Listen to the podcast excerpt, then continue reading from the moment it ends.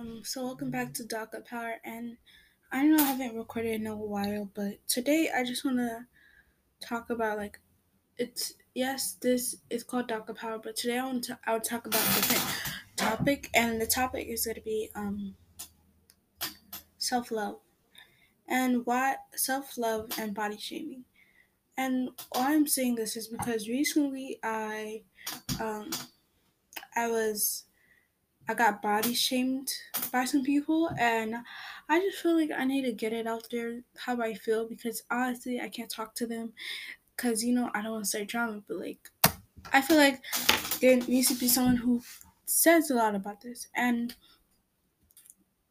when it comes to self love, you feel like you're not. Sometimes you feel like you're not enough, but you feel you say that you're not enough but what you really think is that you're not enough for them. You have to, if you're enough for yourself, that is all that matters. You have to think of yourself because you can't let other people opinion judge on you, crumble you down because then you're just giving them what they want. That is not gonna get you anywhere. And when it comes to body shaming, I don't even know why people do it. Like if someone's if someone's you can't judge someone by their body because we're all built a different way. Just like we wouldn't like someone to judge us about how our body looks, we shouldn't be judging other people. Like if someone is overweight or they are or they look skinny or something like that, we sh- we shouldn't judge them. Like no matter how thick or thin they may be, there's no that's not right to come for someone's body and how how their body is. Because at the end of the day we all have our different types of body. No one looks all, no one looks the same as their, their other person even twins. They don't look the same exact same. Yes they might they might look their face may look similar but their body isn't. Because we each were built a different way. So there's no right for anyone to be body shaming at anyone no matter what they did to you or who started it, you should not do it back. Like if someone body shames you, do not do it back because it just makes you worse. It makes you giving them. It makes you worse because you responded. You responded to that body shaming with it even with, with the body shaming itself, and then you're gonna get mad when they body shame you.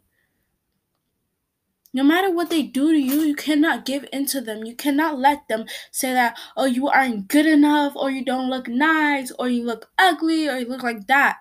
Because at the end of the day, it's not it's not cute, it's not pretty, it's not nothing. It just makes you a bad person. And yeah, like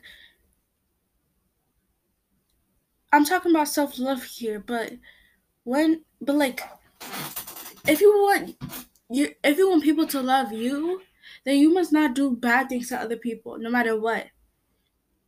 Because if you do bad things, then it just makes you it makes you seem as a bad person. You don't want people to think that. So don't act like it or don't or don't yeah, or don't pretend to be it. Unless people's gonna have that image of you.